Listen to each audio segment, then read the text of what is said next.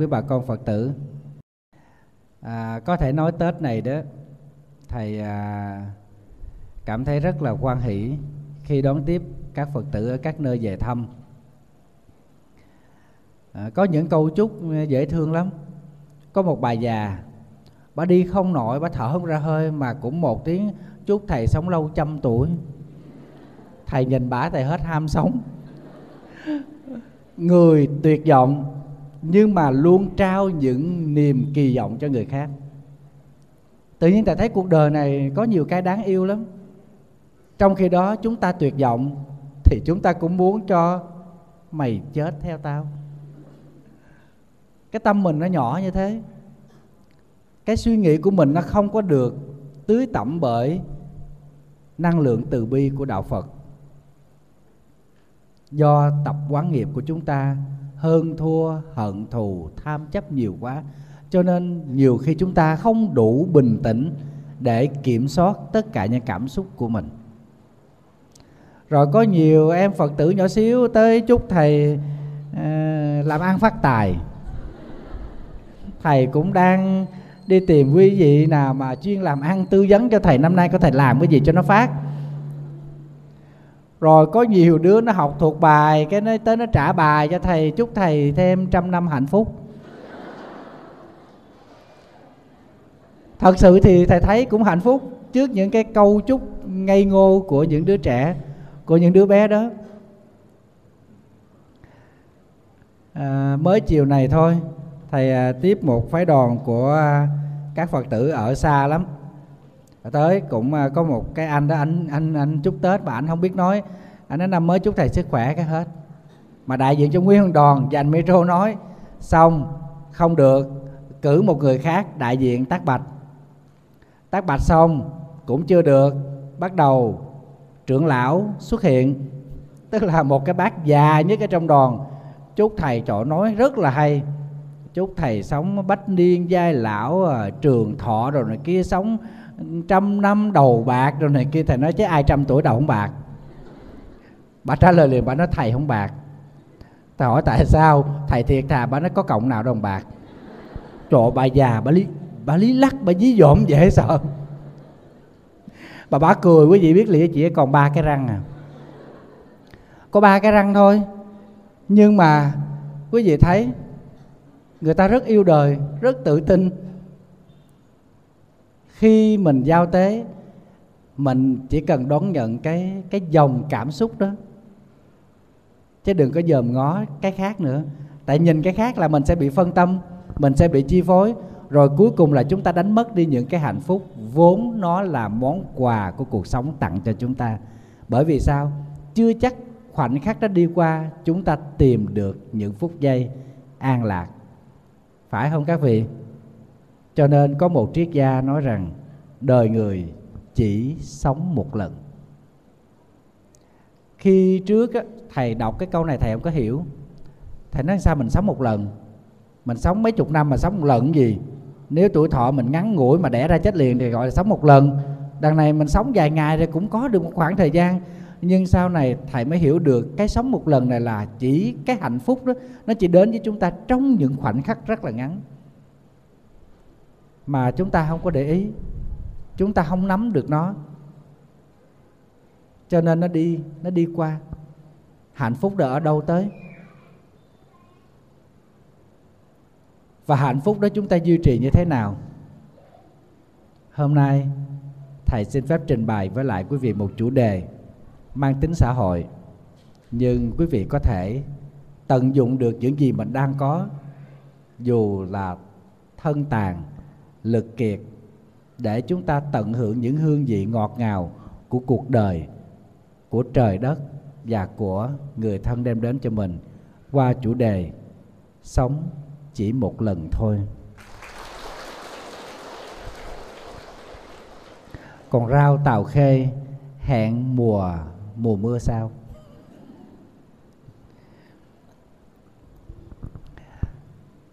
À, trước khi vô vấn đề này thì thầy xin kể quý vị nghe một câu chuyện.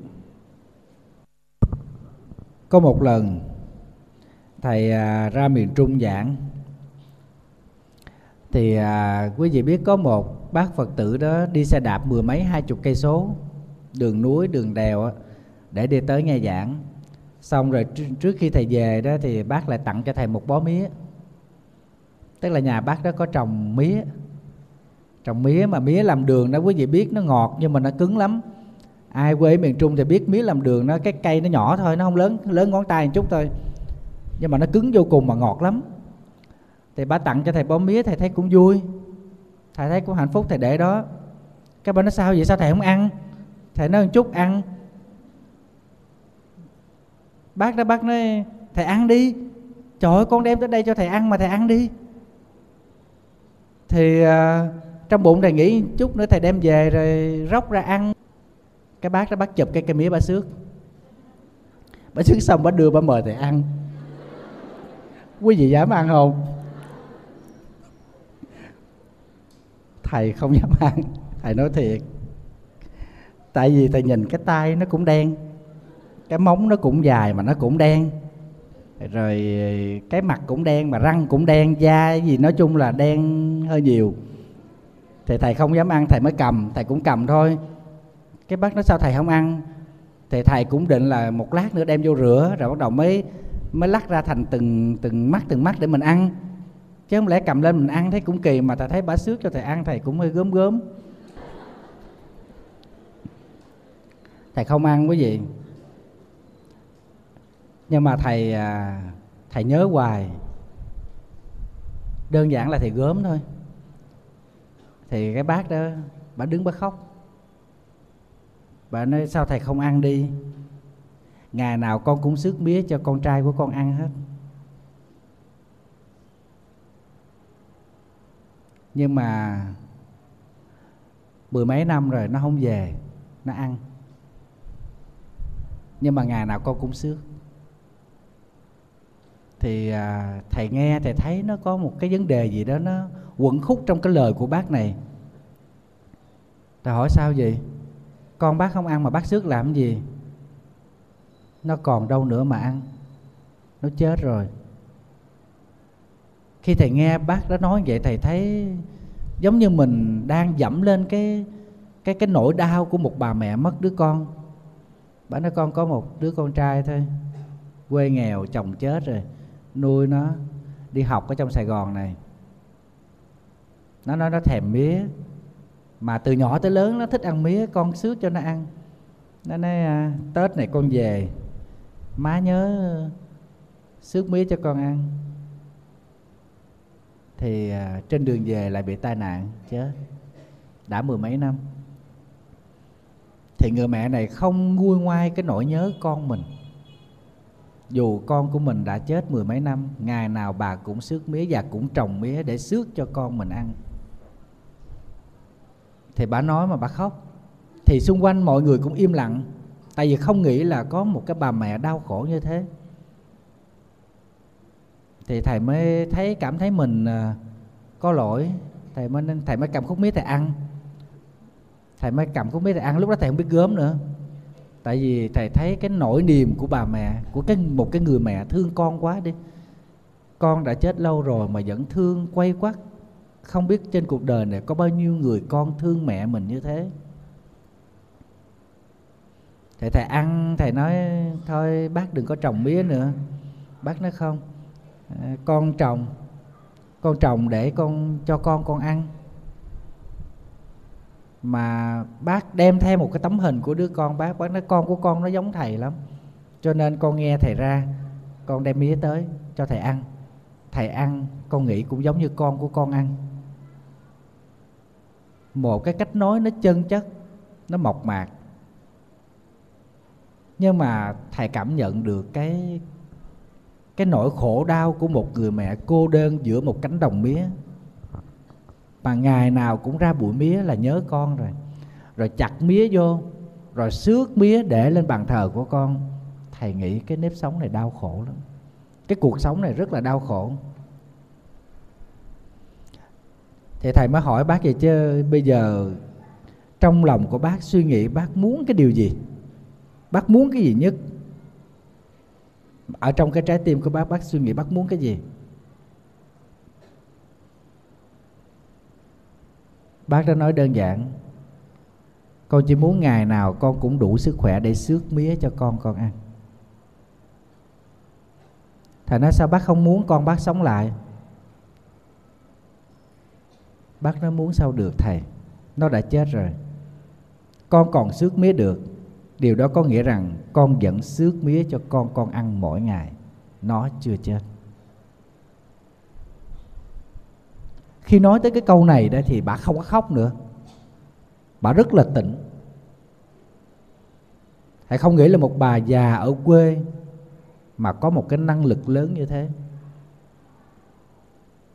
Bà nói rằng là con còn sống, con sức mía cho con của con.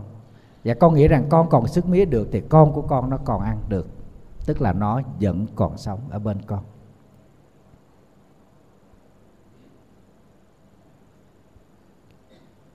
Quý vị thấy, nếu mình rơi vào hoàn cảnh của bà mẹ này, chúng ta có tự tạo ra cho mình những khoảnh khắc hạnh phúc như thế không?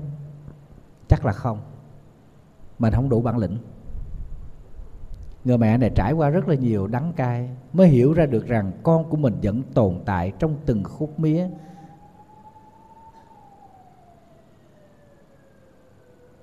Thì thầy mới hỏi tiếp. Thầy mới hỏi bác chứ con của bác thích ăn mía từ lúc nào? Bác nói nó thích ăn từ nhỏ tới lớn. Nó rất là thích ăn mía. Hồi nhỏ con xước cho nó ăn, quen rồi cho nên tới lớn nó cũng thích con xước cho nó ăn. Con cũng nói mẹ già rồi, má già rồi.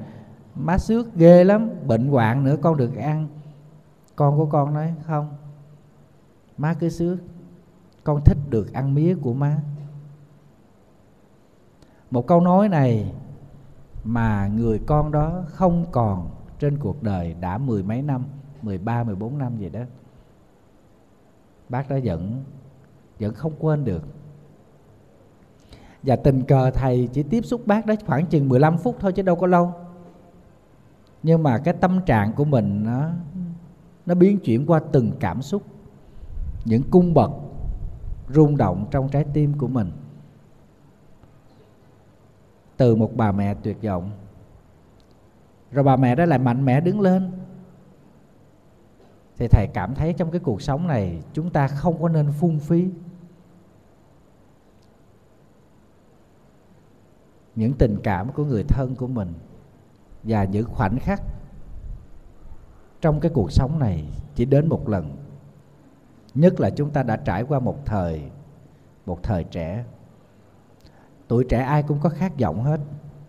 Cho nên thầy từng hỏi các bạn trẻ là cái quý giá nhất của mình là gì? Có thể nói thầy hơi thất vọng.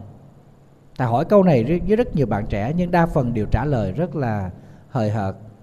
Quý nhất là có sự nghiệp, quý nhất là có quyền, quý nhất là có công ăn chuyện làm, quý nhất đó là học hành, quý nhất là ở bên cạnh người thân. Nhưng theo thầy nghĩ cái quý nhất của mình đó là sự sống. Phải không quý vị? Nếu mình không sống, mình sẽ không bao giờ làm được cái gì hết. Mình muốn viết lên một vài chữ cho người thân cũng phải sống mới viết được. Mình muốn nói một câu ân tình gì đó để chia sẻ người thân cũng phải sống. Mình muốn giúp cho người thân hay những người khó khăn một chút vật chất thì mình cũng phải sống. Cho nên thầy nghĩ cái quý nhất của con người đó là sự sống. Vì thầy hiểu được rằng đời người chỉ sống có một lần thôi. Đâu có ai sống nhiều sống một lần mà mình cảm nhận được cái hạnh phúc trong cuộc đời này hiếm lắm. Có người sống tới già chưa cảm nhận được hạnh phúc. Không phải ai cũng hạnh phúc đâu. Đó. cho nên chúng ta phải sống làm sao? Để khỏi phải xót xa. Để không còn ân hận vì những năm tháng đi qua trong cuộc đời của chúng ta. Chúng ta không phải là một người sống lãng phí. Cho đến khi mình nằm xuống rồi, cái chết của mình cũng phải là một cái chết để làm cho người khác thức tỉnh.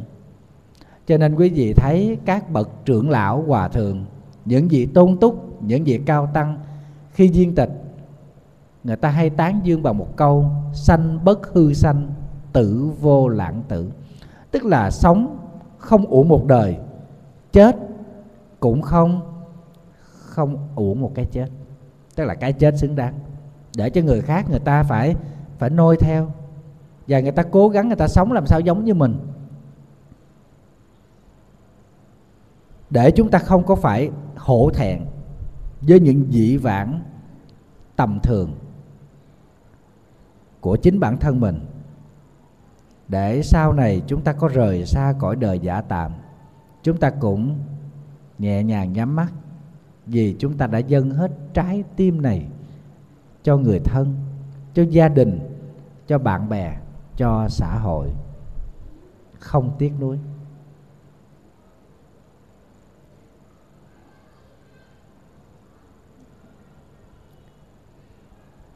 Một người sống chỉ một lần. Và mỗi người cũng chỉ có một lần sống để cảm nhận được hạnh phúc. Cho nên mình tập sống tốt hơn. Tập sống đạo đức hơn. Tập sống chân thật hơn và ý nghĩa hơn, thì một lần sống đó thực ra nó sẽ là một ánh đuốc soi đường cho rất nhiều người. Tết thầy có dịp được đón tiếp rất nhiều Phật tử các nơi về thăm.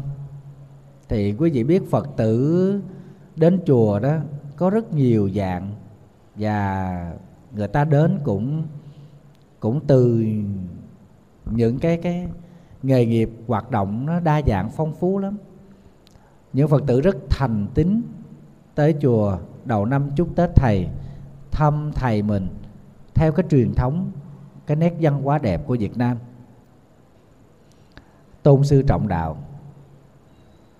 Bởi vì người học phật thì càng quan trọng hơn cái người thầy dạy đạo đức cho mình, dạy cho mình tu học.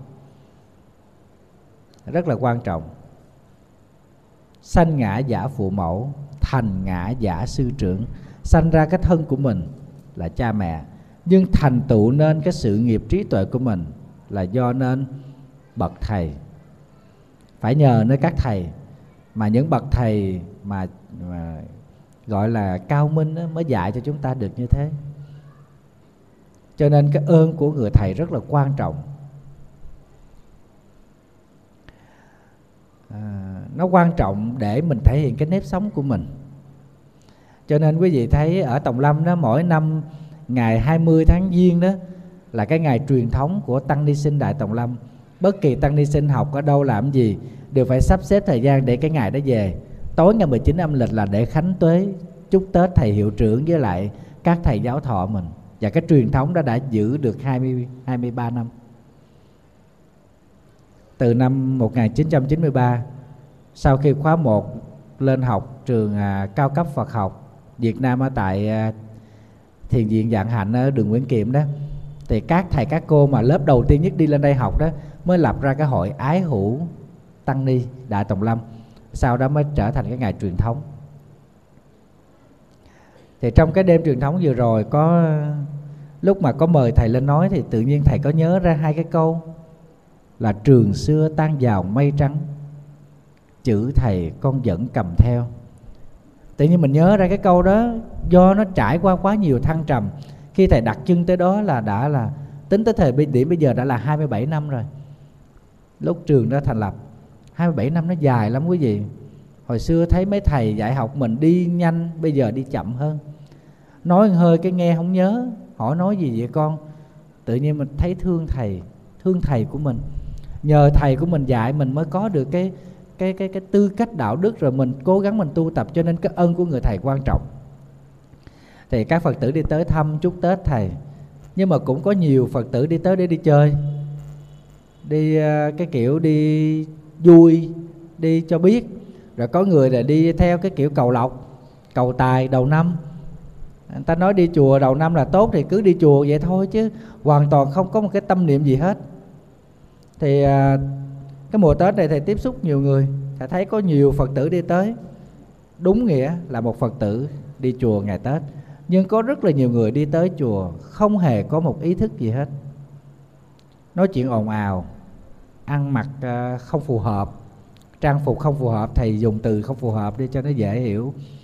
Chứ nhiều khi mình chê nó mặc đồ họ không đẹp thì nó không chịu có nhiều em nó trẻ nó thích đồ vậy nó nó đẹp nhưng mà chỉ đẹp ở vũ trường thôi.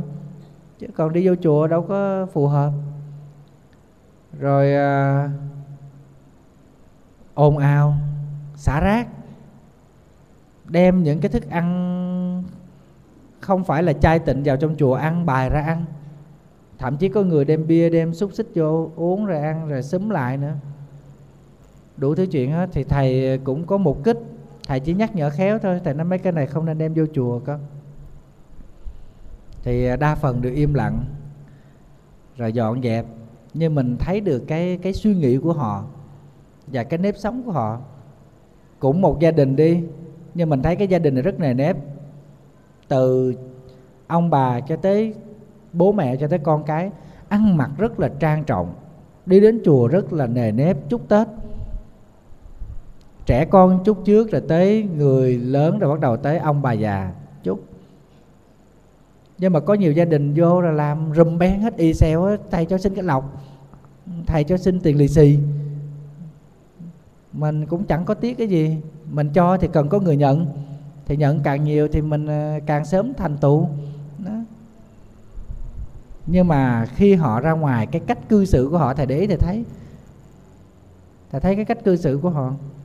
Có nhiều gia đình rất là nhẹ nhàng. Họ đứng bên khóm đào rồi họ lặng lẽ họ chờ lấy một cái dĩa cơm, họ rót nước, họ uống. Mình thấy dễ thương. Có nhiều người thôi làm, trời ơi, nó rùm beng hết. Thì làm sao họ có thể cảm nhận được con người ta chỉ sống một lần thôi? Làm gì họ có hạnh phúc? Thầy đảm bảo rằng họ sẽ không có hạnh phúc. Cái mà họ cho rằng là hạnh phúc là một cái suy nghĩ lệch lạc. Chẳng qua thỏa mãn những những gì họ muốn, những gì họ thích, những gì họ đòi hỏi thì cho rằng hạnh phúc. Cái đó đâu có gọi là hạnh phúc hạnh phúc là những cái rất đơn giản trong cuộc sống, nhưng mà nó đã đi qua rồi, chúng ta không tìm lại được. Nhắc tới nó, chúng ta vẫn cảm thấy lòng mình bình an. Cái đó mới là hạnh phúc. 50 năm trước, mình gặp người đó. Chỉ nói một lần, nói chuyện một lần, ngắn ngủi, vài câu. Nhưng đến bây giờ, nhớ lại câu nói đó, chúng ta vẫn cảm thấy lòng mình thanh thản. Đó mới là hạnh phúc. Phải không quý vị mấy chục năm trước mình ăn gói xôi ở quê mình. Do chính má mình nấu ra ăn. Thực ra mình đi khắp phương trời, mình có tiền mình mua cả ngàn gói xôi mình ăn. Nhưng mà đâu có ngon. Nhớ tới cái gói xôi đó của má thức dậy nấu, rồi rồi dít ra cho mình ăn. Chúng ta vẫn còn cảm thấy được cái hơi ấm ở trong lòng của mình từ cái gói xôi đó, dù nó là ảo giác. Nhưng chúng ta thật sự bình an trong cái suy nghĩ đó. Cái đó cũng là hạnh phúc. Cho nên, thầy nghĩ rằng chúng ta sống tốt hơn, sống đạo đức hơn, sống ý nghĩa hơn, thì một lần thôi, nó cũng đủ để giúp cho chúng ta mãn nguyện về cái bản thân của mình, về cái cách sống của mình, cách cư xử của mình, vì chúng ta đã sống hết lòng cho mọi người. Chính vì lẽ đó, chúng ta hãy trân trọng những suy nghĩ chân thành từ trái tim của mình. Cách mà để chúng ta tận hưởng những cái hạnh phúc này. Khi chúng ta biết được đời sống một lần, thầy nghĩ trước hết, chúng ta hãy cố gắng thực hiện và làm những điều theo dòng suy nghĩ của trái tim mình. Đương nhiên là chúng ta có nhiều suy nghĩ rồi và chắc chắn chúng ta phải chọn lựa cái này lần đầu chúng ta thực tập và để ý là chúng ta phải chọn lựa. Mình phải chọn lựa những dòng suy nghĩ trong trái tim mình. Không biết quý vị có tập thói quen này không? Tức là một ngày đó chúng ta dành ra 5 phút thôi không cần nhiều đâu. Tập chọn lọc cái suy nghĩ của mình. Một ngày quý vị dành 5 phút thôi không cần nhiều đâu. Lúc mà chúng ta xong hết công chuyện cơm nước xong hết rồi ngay cả tụng kinh cũng xong rồi quý vị ngồi ngồi im. Đừng nhớ gì hết. Đừng liên tưởng cái gì hết. Và quên hết tất cả. Tự cho mình.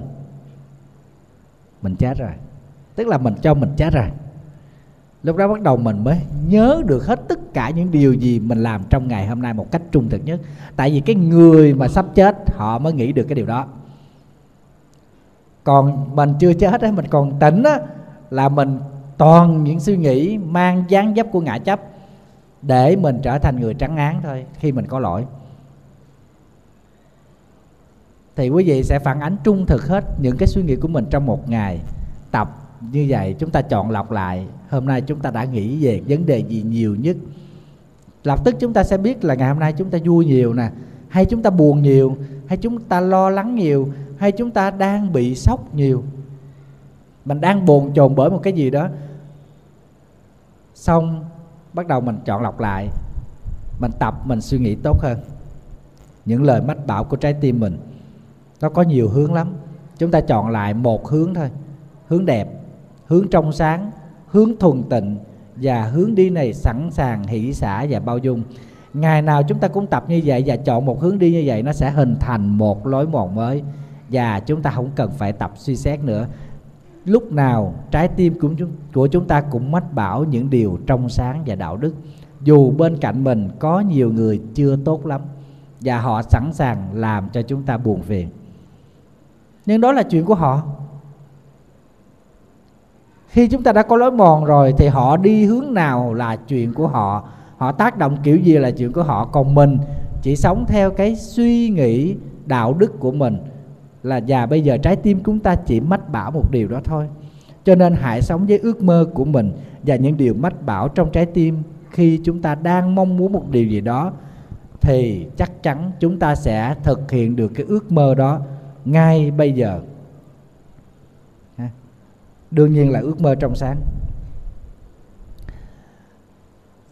Thầy có nói điều này thì à, có một số người họ họ lại có cái suy nghĩ khác họ nói rằng chúng con cũng có những ước mơ trong sáng nhưng mà chúng con không có giữ được lâu. Chúng con không có làm được.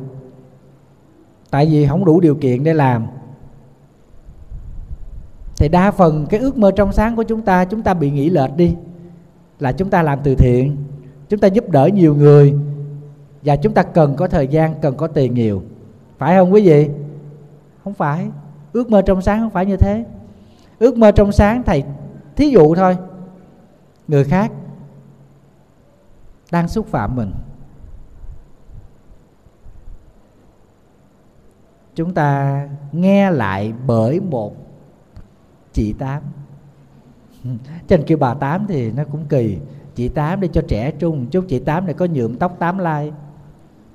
Chỉ kể lại cho mình nghe, nhỏ đó nói này, nói kia cho mình mình nghe. Quý vị bị tác động không? Tác động liền người mà tu ít sẽ bị tác động, sẽ bị phiền não. Thì cái ước mơ trong sáng của mình làm sao để nó bùng phát lên ngay lúc này? Bằng cách nào? Thì kiếm nó tính sổ à. Mình gặp nó, mình hỏi cho ra lẽ à. Nó chối rồi mình làm gì nó? Mình lôi bà kia làm chứng, bà kia có chịu ra không? Bà kia bà chịu ra làm chứng ra hai người cãi lộn nhau, mình ngồi đó mình coi à. Mình tu cái nhân gì mình phải chứng kiến mấy cảnh đó phải không? Tất cả đó không phải là giải pháp tốt. Chỉ cần một cách nhẹ nhàng, quán soi một chiếc lá rơi, vô thường đắp đổi bao đời lanh quanh. Lời của họ nói chẳng qua chỉ là gió thổi mây bay thôi. Thị phi ngôn trục triêu hoa lạc, lợi danh tâm tùy dạ vũ hàng hoa lạc vũ tình sơn tịch tịch nhất thinh đề điểu hụ xuân tàn. Bài kệ này của một thiền sư rất là nổi tiếng. Thầy là quên mất cái tên của vị thiền sư đó rồi. Dạy chúng ta tu tập đơn giản, lời thị phi rụng theo hoa buổi sáng, lòng lợi danh trôi theo cơn lạnh mưa đêm, nước chảy hoa trôi non ngàn vắng vẻ một tiếng chim kêu lại mùa xuân qua. Khi chúng ta tu tập thật sự, chúng ta sẽ buông được tất cả những lợi danh, những thị phi đó.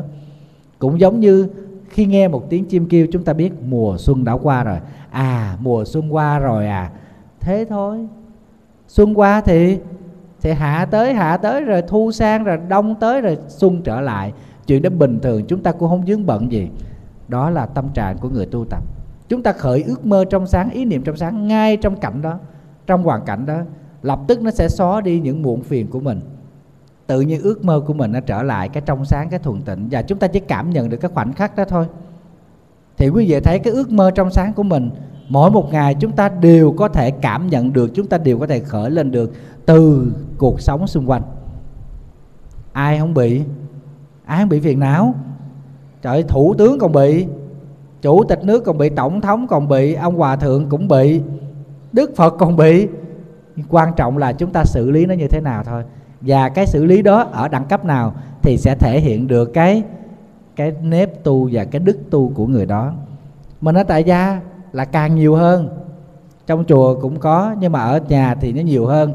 Lớp vợ, lớp chồng, lớp con cái, anh em, cha mẹ, đồng nghiệp, bạn bè, đủ thứ chuyện hết sao không phiền não được? Giống như tết này thầy có tiếp một cái mấy cô thiếu nữ ăn mặc rất là đẹp, rất là lễ phép, tới cúng dường. Xong hỏi thầy một câu, thưa thầy, làm sao để cho con xóa được mặc cảm? Thầy thấy mấy đứa này còn trẻ, còn nhỏ quá, mặc cảm cái gì? Thầy nói, mấy đứa con mặc cảm cái gì? Tuổi trẻ phơi phới như vậy thì cố gắng sống tốt học tốt thì mình có tương lai thôi chứ mặc cảm gì. Ba cô đều khóc hết. Hỏi có chuyện gì? Chờ đầu năm khóc xui lắm nghe con. Nó là mọi người khinh bỉ tụi con lắm. Hỏi con làm gì mà khinh bỉ? Con làm gái. Rồi thầy nghe câu đó tự nhiên thầy thấy tức là rúng động ở trong trái, cái trái tim mình á lập tức thầy đặt thầy vào trong hoàn cảnh của ba cô gái này liền. Ăn mặc rất đẹp, mặc ba bộ áo dài rất là đẹp nghe quý vị. Rất là quý phái, đơn giản lắm. Đi tới chùa lễ phép, bạch thầy đồ đeo chuỗi. Mà tới quỳ một bên chân, thầy làm sao để cho con sống không có mặc cảm? Mọi người coi thường, bạn bè, thậm chí cha mẹ con cũng khinh bỉ con khi con đem tiền về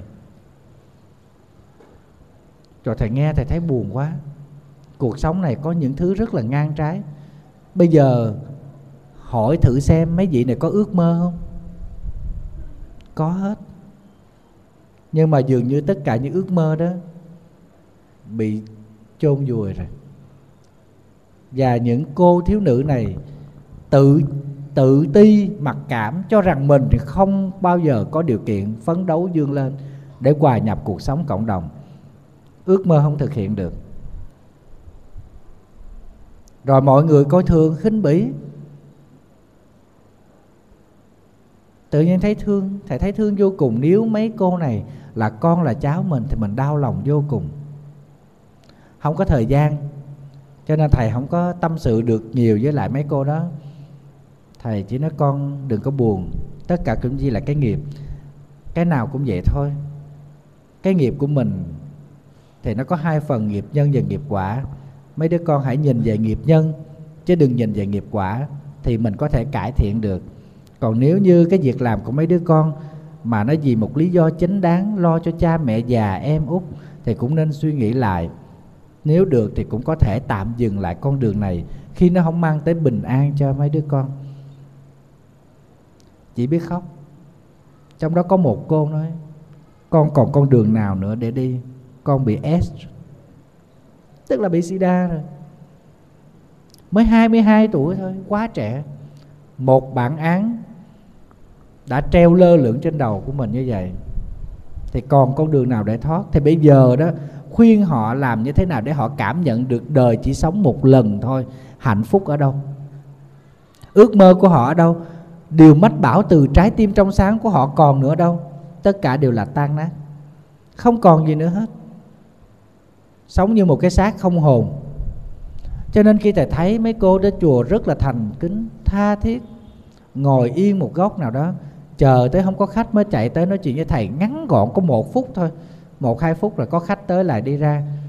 Rồi thầy thấy đi vòng vòng rồi ra trước quan âm quỳ khấn nguyện, thầy nghĩ chắc gửi hết tất cả những tình cảm của mình cho bồ tát quan thế âm. Bỗng dưng thầy cầm chuỗi, thầy cũng niệm phật, niệm danh hiệu quan thế âm bồ tát. Cầu cho bồ tát nghe được cái tiếng gọi của những cô gái đau khổ đó. Để giúp cho cô đó thêm nghị lực, tìm được những khoảnh khắc bình yên trong cuộc đời dâu bể của một thiếu nữ, chân ướt chân ráo bước chân tới đất xài thành này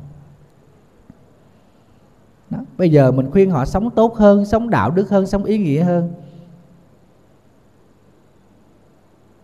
Rất là khó. Khó vô cùng. Và ước mơ của anh ta, nó cũng là những ước mơ trong sáng, nhưng mà bây giờ không tìm lại được. Do cái trái tim đã bị nhiều vết cứa quá rồi. Họ mặc cảm, rất là sâu nặng. Cho nên, làm cách nào để mình có đủ nghị lực đủ sức mạnh, đủ dũng cảm để làm theo cái điều mách bảo từ trái tim trong sáng của mình. Không phải dễ đâu nha quý vị. Rất là khó. Thậm chí quý vị ở trong nhà thôi, quý vị thấy mình muốn ăn chay mà gia đình mình có một số người không thích ăn chay. Quý vị có quyền quyết định đó nhưng mà có khi chúng ta cũng dè dặt, phải không? Những điều mách bảo trong trái tim của mình trái tim đạo đức, trái tim trong sáng đó, ăn chay sẽ tăng trưởng lòng từ bi, bớt đi nghiệp sát. Nhưng mà chồng mình phiền, con mình phiền. Mình ăn chay như vậy có bình yên không? Đâu phải đơn giản. Không phải ai cũng đủ sức mạnh để có thể quyết định được những hành động một cách không nao núng về những điều mách bảo trong trái tim của mình. Thầy nghĩ à, các vị à, không nên rụt rè đối với những vấn đề đạo đức. Vì nó không có sai lầm. Chẳng qua nó chưa phù hợp, nó không đúng lúc, nó chưa hợp cảnh, chứ hoàn toàn không có sai lầm. Trừ khi mình mượn đạo tạo đời thôi, trừ khi mình mượn cái cái cách tu hành của Phật giáo để mình làm những cái chuyện nó không đúng thôi. Giống như mình ăn chay mà mình hung dữ chẳng hạn thí dụ như mình ăn chay mình niệm Phật mà mình giận hờn không nguôi. Ai làm mình khổ ai làm mình buồn mình nhớ hoài. Trời nhớ vài bữa vài tháng thôi nhớ chi mấy chục năm nhớ kiểu đã chết người còn gì nữa? Hồi xưa thầy cũng nhớ dai lắm quý vị. Thầy giận dai nữa. Thầy có một cái cô giáo cô giáo chủ nhiệm thầy đó cô nói một câu mà thầy nhớ hoài. Tại vì à, lúc đó thầy học. Thầy có một người sư đệ xuất gia cùng với thầy là bạn học của thầy là thầy thiện thành. Chắc trong đây có một số vị biết, phải không? Thầy thiện thành là học chung với thầy từ nhỏ tới lớn tới đại học. Nhưng mà thầy xuất gia sau thầy 10 năm. Nhưng mà lúc mà thầy học năm lớp 11 á, thầy giận thầy. Thầy với thầy lại ngồi chung bàn. Và thầy không nói chuyện với thầy thiện thành suốt 6 tháng. Thầy mà đi thi giận thế nào thầy cũng đạt huy chương. 6 tháng không nói chuyện á. Ngồi coi như là không ảnh hưởng, không gì hết. Anh đi đường anh, tôi đi đường tôi, tình nghĩa đôi ta chỉ thế thôi. Mà thầy không hiểu sao lúc đó thì lì ghê. Thầy không nói chuyện, hỏi gì thầy cũng không trả lời, nói gì thầy không ấy. Mà phải nói thầy thiện thành thầy kiên nhẫn vô cùng. Thầy rất kiên nhẫn thầy xin lỗi. Thầy cố gắng thầy làm gì thầy cũng không nói chuyện, đứa gì thầy cũng lấy thầy đạt ra, không cần mà, không thèm. Hồi đó viết cái viết bơm á, quý vị biết không? Bơm á thầy hết mực thầy xin mực người khác không xin mực thầy. Thầy là viết, thầy đang viết mực tím. Thầy cũng xài mực tím? Thầy đổi qua, thầy xài mực đen. Thầy đổi mực đen, thầy đổi qua màu xanh lá cây. Thầy đổi qua màu xanh lá cây, thầy đổi qua màu xanh dương, cho không trùng mà. Đó. Quý vị thấy thầy cực đoan không? Thầy qua trung đông ở được rồi đó. Thầy giận thầy giận, thầy không nói chuyện. Thì cuối cùng, cô qua là cái cô dạy toán đó, là cái, là cô giáo đó dạy toán cổ thương học trò lắm. Cổ biết. Cổ biết cái chuyện đó. Cái cổ xuống. Cậu xuống câu hỏi bây giờ em muốn cái gì để em hết giận? Em muốn quánh nó, phải không? Thì kêu nó tới quánh cho nó vài cái đi. Thầy cúi xuống, thầy gầm mặt, thầy quay qua một bên. Cậu đứng ngay trước nè. Ngồi đây. Thầy gầm trên. Thầy không trả lời. Thầy nói không. Cậu hỏi bây giờ muốn cái gì? Thầy cũng nói không. Nói cái gì thầy cũng nói không hết. Trời nhiều khi mình nghĩ thấy mình trẻ con dễ sợ cái à, cậu mới hỏi vậy chứ 6 tháng nay em có vui không? Có hỏi một câu đó. Cậu hỏi 6 tháng nay em có vui không?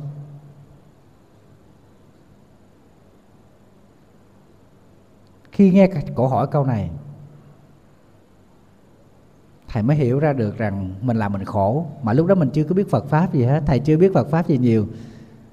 Thầy phải trả lời thật, thầy nói dạ không. Em bực lắm. Cô nói bực thì à, đi ra ngoài đường, đi ra ngoài đồng, đi ra ngoài sau hè, la lên. Tao bực lắm, tao bực mày lắm. Bực cái đứa nào tên gì đó kêu lên. Thì thầy nghe cổ nói cái này, thầy thầy thấy sao mình giống khùng quá. Tự nhiên cổ xuống mình làm đó. Cổ nói, em làm đi tự nhiên em sẽ thấy hết bực liền à. Thầy về thầy cũng làm. Thầy đi vô ruộng, vô đồng à. Thầy đi đi sớm lắm, để cho khỏi ai thấy mình. Vô đó thầy cũng la làng lên. Thầy nhớ thầy ngồi dưới gốc cây gáo nữa. Cái cây gáo đó, thầy la lên. Mà quý vị biết khi thầy vô lớp lại, thầy gặp thầy bực tiếp. Thầy giận nữa. Không nói chuyện. Cuối cùng cổ đưa cho thầy gần hai chục lá thư viết để trong học bàn mà thầy không thèm lấy. Thầy biết thầy cũng thèm lấy. Cổ là cái người đi lấy cổ đọc. Trong đó thầy thành chỉ viết có một lá thôi mà những người bạn bè viết viết rất rất nhiều. Tại vì quý vị biết không thầy hồi xưa thì hiền lành thì dễ thương lắm. Cho nên trong lớp ai cũng thương thầy bạn bè ai cũng quý thầy cũng thương thầy lắm. Mà thầy ít nói lắm. À, cộng thêm vào đó thầy có một cái tài giặc đó là viết tựa bài. Cho nên là mấy bạn bè cứ chừa chỗ trống đó, rồi ra chơi cái cầm tập lại nhờ thầy viết cái tựa, học môn gì để viết vô. Viết cái tựa mà nhiều khi thầy cũng bực mình, bắt mình viết nhiều quá, nó cũng mệt. Lúc đầu thì cũng thích, mình thấy mình làm được cho người ta vui, mình cũng thích. Cho nên bạn bè biết được cái xích mích đó. Cuối cùng, đọc những lá thư đó thầy mới thấy được mình là cái người cố chấp. Rồi sau này học xong rồi đi học đại học rồi tới xuất gia. Sau khi xuất gia xong ông thiện thành cũng nói ông nhớ hồi xưa ông giận tôi 6 tháng không? Ờ à, vô duyên ghê chuyện dĩ dãn là đem lôi ra nhắc lại. Thầy là đã quên lâu tự nhiên nghe nhắc lại thầy giận tiếp tập 3 ờ ta thấy quỷ này lãng dễ sợ. Tự nhiên vô xuất gia được thì lo tu đi. Đi đi đi đi, đi khiều đi móc một chi đi mấy cái chuyện lạc vặt đó nhưng mà quý vị biết cuộc đời này nó có nhiều cái mà mình không có cảm nhận được. Khi mà thầy giận đó, thì bây giờ thiện thành xuất gia rồi, cho nên không có làm giống như cái chuyện hồi xưa nữa. Đó. Một cái người tu tập mà, cho nên là nó khác, không còn trẻ con nữa, có ý thức. Thì thầy chỉ nói một cái câu đơn giản, có thể bạn sai lầm. Có thể tôi sai lầm. Quan trọng, hai đứa mình nhận ra sai lầm. Mà đi đâu gặp thầy cũng nói cái câu đó, thì nghe thì tức gì đâu là tức. Đi ăn cơm cũng nói, đi xách nước cũng nói, đi giặt đồ cũng nói, đi tắm cũng nói. Thầy nghĩ trong lòng quý này nó bị chạm thần kinh hay sao? Có một câu nói hoài. Nhưng mà nói riết cái mình thuộc mà thuộc cái tự nhiên cái, ông vừa nói cái, thầy nói nín đi để tôi nói cho. Cái thầy phải nói trước. Nhưng mà khi mà mình đích thân mình nói đó, lập tức mình suy nghĩ cái lời mà nói. Nó không còn nói cái kiểu mà vô thưởng vô phạt nữa, không còn nói cái kiểu theo theo cái kiểu bản năng, theo phản ứng nữa, mà nó có cái dòng suy nghĩ của mình. Cho nên có thể mình sẽ sai lầm, có thể người khác cũng sai lầm. Quan trọng là mình nhận ra được sai lầm câu này hay quá. Quá là hay. Cái khi thầy nói xong á thì thầy lại muốn kêu thiện thành tới thầy nói chuyện. Thì thiện thành lại bỏ đi. Cái sao cái thầy phải làm quen. Thầy nói chuyện. Cái thiện thành họ uống giận nữa à? Thực ra giận nó cũng vui. Nhưng mà giận riết nó thành thói quen. Giận hoài chán lắm. Ừ thì quý vị biết khi mà học vào trong phật học thầy mới cảm nhận được những cái cách sống của người thân mình. Thực ra nó chỉ đến với mình trong những khoảnh khắc những tích tắc giống như cái câu nói của thầy thiện thành. Thầy nói rất là nhiều nhưng mà khi mình cảm nhận được chỉ có một tích tắc một khoảnh khắc là mình lặp lại mình mới thấy được hạnh phúc. Cho nên thầy nghĩ rằng đó, những cái suy nghĩ của mình những cái ước mơ trong sáng mà trái tim mình mách bảo đó mình đừng rụt rè. Tại vì đời mình sống có một lần, hãy mạnh dạn làm đi. Có thể nó sẽ sai đó. Là vì nó không phù hợp với hoàn cảnh của mình. Nó không phù hợp với lại người thân của mình. Nhưng mà rồi dấp ngã, chúng ta đứng lên, chúng ta làm lại. Dù có ngã chục lần, thì ít nhất chúng ta cũng không hối tiếc gì hết. Vì mình biết được là mình đã sống hết mình đã sống bằng trái tim này cho người thân. Không tiếc nuối gì hết. Quý vị chịu không?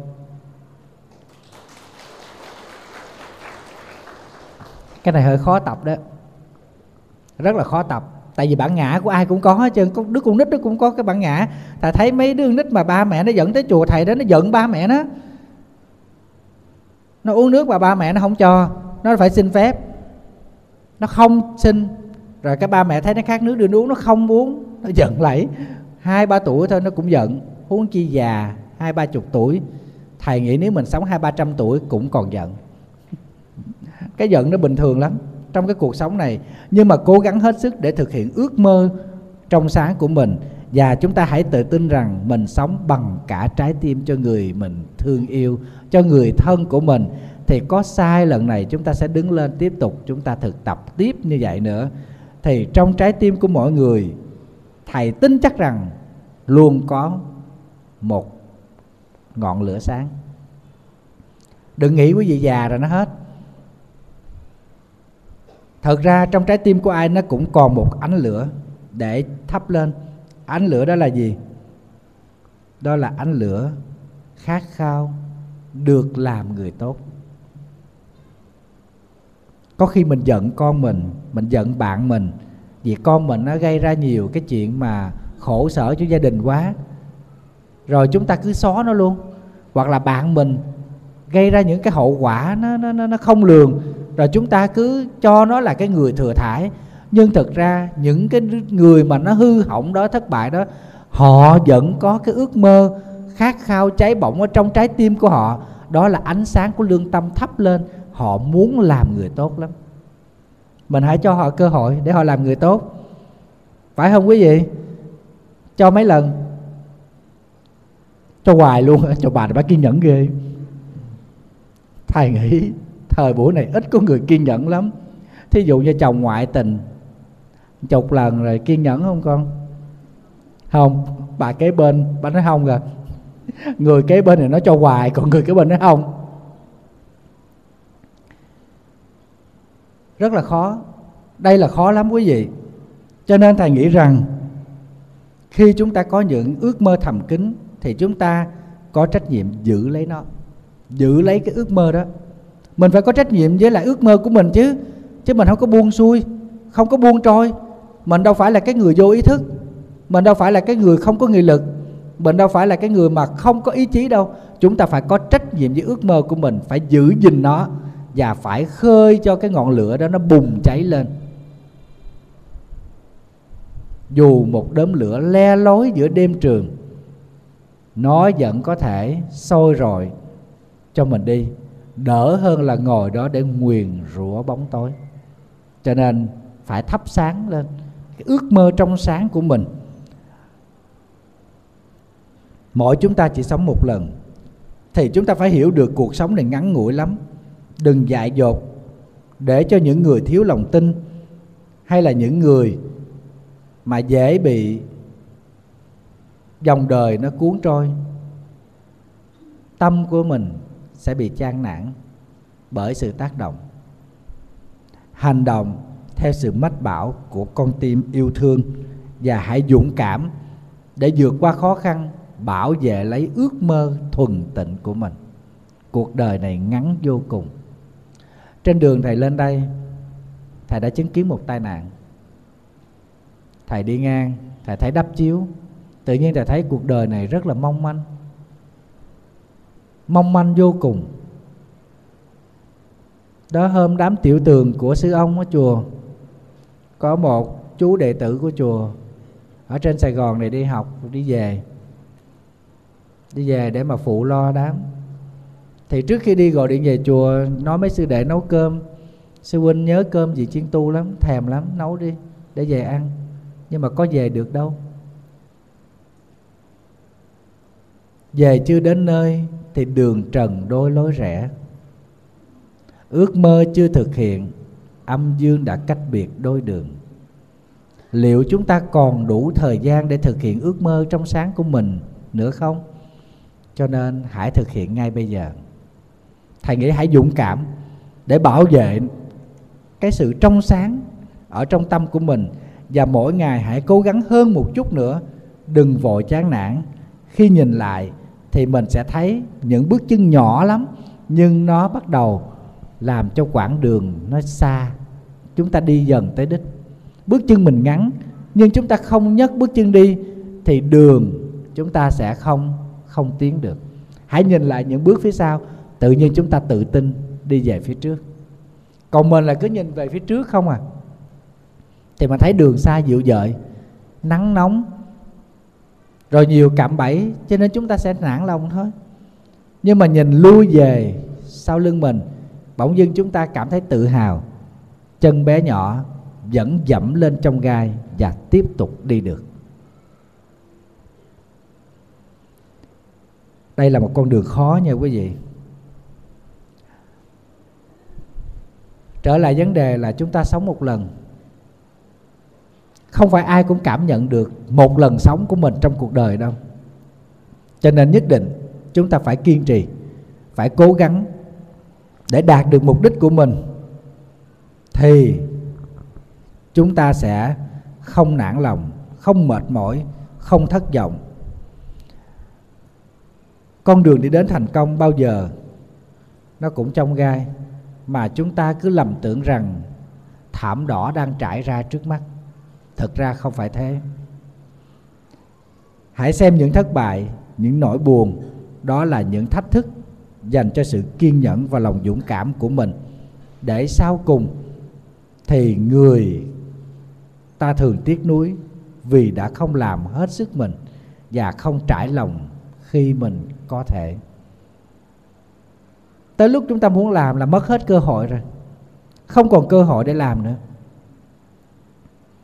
Có những lúc thầy muốn ờ, xin lỗi đệ tử thầy. Tại vì trong cuộc sống thiền môn, cái này thầy chỉ nói kinh nghiệm sống thôi. Có những lúc thầy cũng ờ, cũng thấy mình ờ, là hơi khắc khe, gắt gao với đệ tử và vô tình làm cho đệ tử của mình là nó khổ. Trong trường hợp của thiện chí cũng vậy. Thầy à, thầy rất là là nghiêm khắc với đệ tử của mình. Nhưng mà có những lúc thầy muốn nói lời xin lỗi, với đệ tử thì lại không nói được. Tại thường thì tết, các đệ tử mới về chúc tết thì thầy mới có cơ hội nói. Cho nên là đối với lại thiện chí thầy không nói được. Thầy chỉ nói trước lúc di quan thôi là thầy à, đã đã làm cho đệ tử mình không có không có thỏa mãn được cái tâm cầu học. Là khi đến chùa đó, khi học ở trường về đó, thiện chí về chùa, thì thầy à, thầy thấy thiện chí cầm tập lên lớp học. Thầy mới nói, thôi con ở dưới con giữ nhà cho mấy sư đệ học. Chứ giờ lên hết trơn là đâu có ai giữ nhà. Thì thiện chí cũng sách tập xuống là tới khi thầy dạy học, có thầy nói, ủa, sao không thấy con lên học? Nói thầy kêu con nghỉ thì thầy con nghỉ, con đâu có dám lên. Rồi sau đó thì không học. Phải lo nhiều công chuyện là đâu học được nữa. Phải ở ngoài lo lo trực, rồi tiếp khách, rồi thậm chí đi nấu cơm nữa. Tại vì giờ học là học thứ hai, thứ ba, thứ tư là học từ 7 giờ rưỡi cho tới 10 giờ. Học nhiều cho nên là mấy em xuống làm đâu kịp là phải ở lại, trừ có khi thầy cũng phải giữ nhà cho mấy chú đệ tử học. Có lúc mình sống quá là cứng ngắc, theo cái suy nghĩ của mình, vì mình cứ lầm tưởng rằng mình đúng. Đây là cái bệnh của người lớn. Thì trong chùa thầy lớn nhất, thầy làm thầy nữa mà. Chẳng lẽ thầy nói sai hả con? Thầy già hai thứ tóc rồi dù đã cạo mình cứ cho mình là là đúng. Xin lỗi, nó đã sai thì tám thứ tóc cũng sai, thưa thầy. Phải không? Mà mình người lớn hay cố chấp. Thầy thấy trong này người lớn cũng hơi đông. Cho nên thẳng thắn góp ý với các bạn lão niên.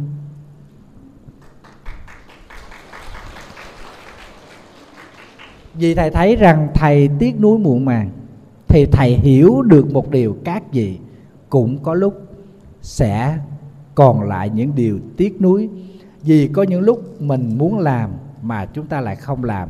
Có những lúc làm được mà không chịu làm. Thì làm sao chúng ta có cơ hội để trải nghiệm cuộc sống này? Trong khi đó chúng ta chỉ sống có một lần thôi. Thế là cơ hội đã đi qua. Nhân duyên, nó đã ruột mất rồi. Chúng ta không đủ chánh niệm. Hay nói khác hơn, tức là mình đã lầm và không nhận định chính xác về bản thân mình. Bản thân mình có thể nói vừa là một người bạn tốt cho mình, nhưng cũng là một kẻ thù nguy hiểm nhất cho mình. Bản thân của mình á, trong con người của mình có lúc rất dễ thương, nhưng có lúc cà chớn không ai bằng. Phải không quý vị? Quý vị thấy thầy có lúc quý vị thấy thầy có lúc rất dễ thương đấy không có lúc không dám tới gần, không dám hỏi. Giống như bữa hôm thầy lên trên đất mới, thầy tụng kinh. Thầy tụng kinh xong, có mấy phật tử tính ở lại chùa. Lớn tuổi, phụ làm công quả này kia thấy thầy la mấy chú thầy phạt, thiện long với thiện quy lên quỳ. Sáu bảy người sách gối thưa sư phụ con đi về. Thì nó ủa, xa quá mà đi về gì ngủ đêm. Giờ thôi thôi thôi thôi quý vị biết tụng kinh, chúng thì lên tụng kinh rất là đông. Mà hai cái ông thầy lớn này không chuẩn bị máy móc, micro gì hết. Tới khi mà thầy đi lên xong đó, một cái máy, bốn người đi mở. Xẹt qua, xẹt lại, xẹt tới, xẹt lui, đứng ở trước mặt thầy. Thì làm gì ai còn chánh niệm để tụng kinh nữa. Xong rồi xuống thì kêu hai ông này lại thầy la. Thầy nói đã là một cái buổi lễ tụng kinh cầu siêu mà làm lớn ừ, cúng thất cho thiện chí đó mà không chuẩn bị không gì hết á, đợi tới làm lúng xuống phèn gì hết, phật tử người ta đông ì xèo. Mà quý vị biết ngay còn mấy, cả mấy đứa nhỏ nhỏ tới nó tụng kinh cũng đông lắm. Bình thường nó nhoi nhoi lắm, bữa đó không ai bảo ai, im lặng đáng sợ. Chỉ nghe tiếng gió reo thôi. Thầy mới phạt hai ông này lên quỳ. Thầy nói, đi lên trên đó quỳ, đốt cây nhang thiệt lớn, cho mày quỳ 4 tiếng đồng hồ cho biết thân. Không biết có quỳ được có chồm lên thổi không biết mấy phật tử nghe thầy la mấy chú sợ quá, cuốn gói chồng có gì thấy không? Cũng một con người mình thôi. Nhưng mà có lúc mình rất hiền lành, nhưng bỗng dưng mình trở thành một con người hoàn toàn khác. Tại sao? Thiếu tu tập. Chính xác là thiếu tu tập, thiếu chánh niệm. Cho nên bản thân mình là người bạn tốt của mình, nhưng cũng là kẻ thù. Rất ghê gớm. Bất kể khen hay chê của người đời cuối ngày, mình nên đứng một mình để mình suy gẫm lại những điều mà họ nói và những gì mình đã làm trong ngày hôm đó. Thì hình ảnh của mình mới trung thực là người của mình trước sự phán xét công bằng của lương tâm mình. Tức là người sống chánh niệm là vậy đó. Mình hãy học cách chấp nhận. Một khuyết điểm ở bản thân mình đơn giản thôi tại vì sao? Tôi là tôi. Tôi không thể là bạn. Tôi không thể là anh được. Nhưng mà tôi là tôi ngày hôm nay chắc chắn không phải là tôi là tôi của ngày hôm qua. Người tu tập nó có khác. Chúng ta phải chuyển hóa. Tôi hôm qua xấu xa, ích kỷ, nhiều chuyện, thị phi đánh ghen, giật hụi. Mấy cái này có không ta? Tôi hôm nay sẽ hơn ngày hôm qua. Bằng cách là phấn đấu để có thể kiểm soát được mọi cảm xúc của mình. Không để cho cơn giận lấn lướt hay là cái tham nó chi phối mình. Cho nên tôi là tôi tôi sống trung thực với lại những suy nghĩ trong lòng của tôi. Trên nền tảng đạo đức của phật giáo bằng sự quán chiếu. Khó không quý vị? Khó quá. Tại vì mình sống có một lần à. Mình sống có một lần thôi. Mà mình lại là kẻ thù của mình. Bản thân mình là bạn thân của mình. Đồng thời nó cũng là kẻ thù của mình. Thì như vậy chúng ta không có gì tiếc nuối không có gì thất vọng. Hôm nay làm sai ngày mai làm lại. Nhưng mà có những thứ sai lầm không có làm lại được. Phải không quý vị? Có những lần sai lầm coi như chúng ta đi đời luôn. Ở đó thầy cũng uh, vui lắm. Thầy tháo bộ đồ ra bộ đồ giặt họ thầy tháo ra. Thầy ráp lại không được. Thầy tự cắt đồ thầy mai ta ráp được cuối cùng gom cho một cục, đem qua thiền viện huệ chiếu, nhờ mấy sư cô ráp lại. Ta ráp cho cái đinh ráp không được, ráp nó lòi ra. Ráp nó bung cái này ra, người ta có một cái kỹ thuật, người ta bẻ cái đó vô mà thầy không biết. Rồi cái đạp, người ta người ta phải lượt rồi người ta mới đạp dằn mình tua luôn. Cho nên khi ra nó không thẳng, nó dúng lại, nó đùng đùng. Thầy cũng làm, thầy nói bữa nay mai không được, lần sau mai. Nhưng mà bộ đồ này phải đem qua buổi chiếu, ráp lại trước tại hết đồ bận rồi có ba bộ thôi. Xong, mấy tháng sau, làm tiếp. Tháo ra cắt nữa. Mà một bộ đồ giặt hò đó thầy ốm nhôm nhỏ xíu à thầy có bốn, hai, bốn, ba kg à là bốn đứt giải cuối cùng cắt vòng vòng được bốn cái quần đùi. Nó không ra cái gì hết. Cắt ngắn lại thành bốn cái quần đùi luôn. Sư ông nó thấy không? Tôi nói mà đem cho người ta mai đi không chịu. Tại vì thầy nói, khỏi tốn tiền mà quý vị biết mai lâu lắm mà tốn tiền nữa. Vui lắm. Làm không được, thử nữa, làm tiếp. Cho nên thưa với lại quý vị, người mà biết cách tự bảo vệ được cái trái tim trong sáng của mình, đó là người có bản lĩnh, đó là người có sức mạnh từ niềm tin niềm tin nơi trái tim của mình, nơi ước mơ của mình, thì người đó mới có cơ hội chạm tay tới sống một lần tức là hạnh phúc đó chúng ta mới có thể cảm nhận được hết những cái khoảnh khắc hạnh phúc của đời mình. Thực ra bây giờ quý vị ôn lại xem lúc nào mình hạnh phúc nhất cái gì là mình hạnh phúc nhất? Chưa chắc. Mình cũng có thể nêu ra được. À, anh ấy tặng cho mình à, quà. À, bạn ấy gửi cho mình những tin nhắn à, những lời chúc mừng có cánh ha, những tin nhắn mà đưa mình bay bổng lên trên rồi rớt xuống cho mày lỗ đầu.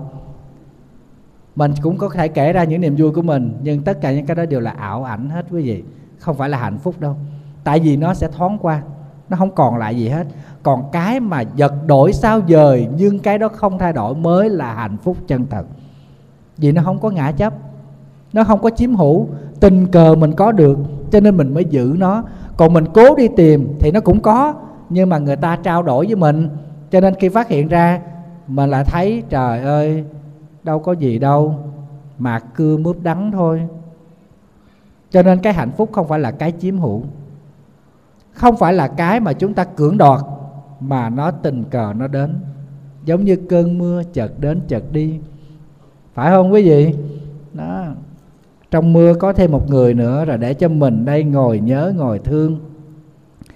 Niềm vui trong cuộc sống của chúng ta chúng ta tự hài lòng về bản thân của mình vì mình đã làm được một cái gì đó tốt bằng trái tim trong sáng của mình, với những cái ước mơ thuần tịnh của mình hãy hình dung ra, con người mà mình muốn trở thành lại là một con người khác. Thì mình có phải là mình nữa không quý vị? Đây là những cái suy nghĩ hơi sai lầm đối với một số bạn trẻ hiện nay. Hãy thần tượng ai là mình làm giống người đó y chang, từ tóc tai cho tới áo quần, cho tới cách nói, cho tới cách giơ tay, giơ chân cũng giống thần tượng của mình. Phải không quý vị?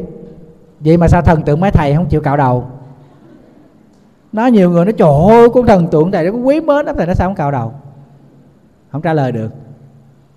Vậy mà thần tượng mấy người ca sĩ nó để tóc kiểu gì là để y chang vậy? Cắt y chang vậy, nhuộm y chang vậy? Thậm chí móng tay sơn cũng giống vậy, rồi cái tay nó dơ dơ làm sao? Nó nói nó khiều mũi khiều đầu vậy cũng làm y chang không khác một chút.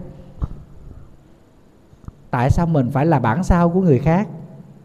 Khi mình không còn là mình, chắc chắn mình không thể nào cảm nhận được hạnh phúc trong cái cuộc sống này hết tại vì cái ước mơ của mình nó khác cái ước mơ của cái người mình thần tượng.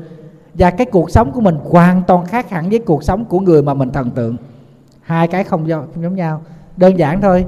Tại vì sao? Tại vì biệt nghiệp. Mỗi người tạo một nghiệp khác. Mình có thể ước mơ giống người đó nhưng chắc chắn cuộc sống của chúng ta không thể nào là một cái bản photo copy của người kia được. Phải không quý vị? Cái hay mình tập theo được.